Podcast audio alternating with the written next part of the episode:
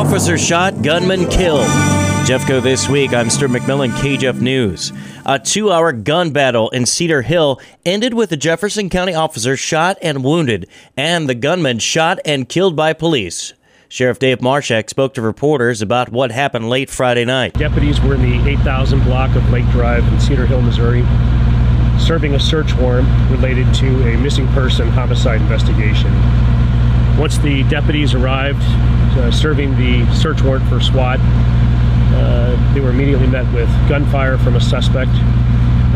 They exchanged gunfire back and forth over a couple hours. A deputy was shot at around 10:45 this evening. He was transported to a local hospital. He's currently in surgery, but we believe it's going to be stable. Right now, the investigation's ongoing. It's an active scene. As soon as the suspect saw the SWAT vehicle pull up, he started shooting. This suspect is known to law enforcement. He has a lengthy history. This is not the first time he's encountered law enforcement. The suspect was actively trying to kill police officers this evening, even shot at our armored vehicles. And again, I think our officers did an outstanding job, both in terms of the investigation that brought us here and the tactical element that did an incredible job this evening. The officer was struck below his tactical vest, but his wounds are not considered life-threatening.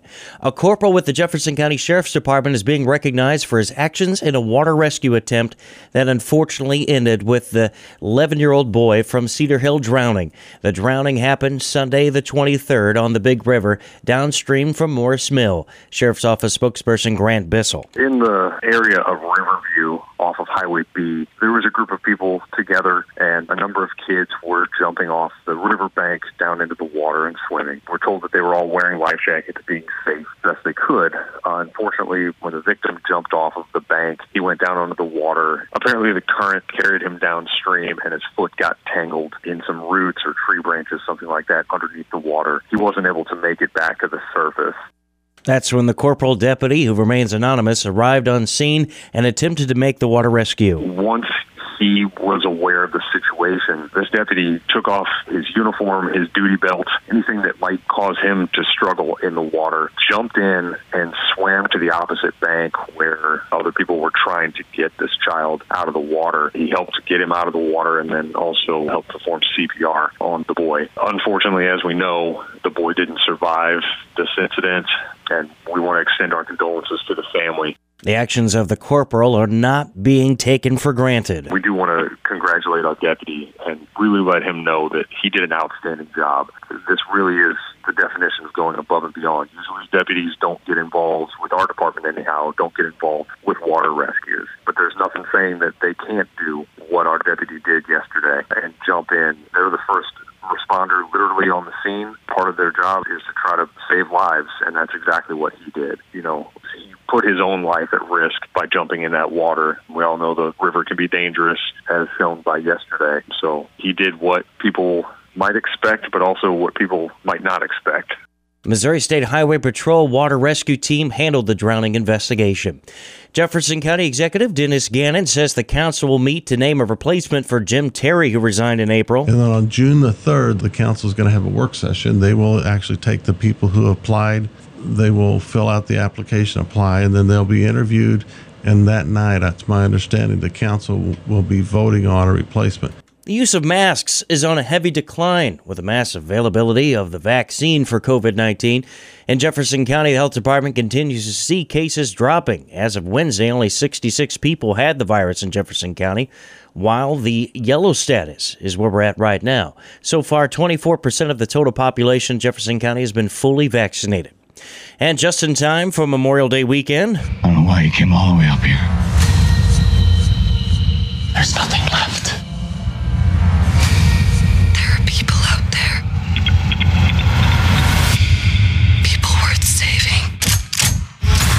Quiet Place Part 2 finally on the big screen as B&B Theater says they will now be open 7 days a week for the first time since the pandemic began. Festus 8 Theater will have the movie along with Disney's Cruella. And in sports, deals the 0-2. Called strike three, and the Jefferson Blue Jays, for the first time in baseball program history, are going to the Final Four. They knock off the number 4 ranked team in the state, Kelly, and they punch their ticket to the semifinals. The dog pile and celebration is on as the Jays are headed from Festus down south to play 2 wins away from a state championship. Nathan Gertz with a call on KJF as the Jefferson Blue Jays smoked 4th-ranked Kelly 9-4 in the Class 3 quarterfinals on Friday. Starting pitcher Daylen Whitener did well keeping Kelly batters in check, but he was more impressive with the bat, hitting his first home run of the year and also got a double, picking up 3 RBIs. Jefferson adds its first-ever district title in baseball with its 15th win in the last 18 games. They're now 17-8, and they'll play in the Class 3 state semifinals Wednesday, June the 2nd in Ozark. The Blue Jays will face St. Pius of Kansas City, and you'll be able to hear that game on our affiliate station, 98.5 FM J98 The Boot. And that's Jeffco this week. You give us 6 minutes, we'll give you Jeffco. I'm Stuart McMillan. This is KJF News.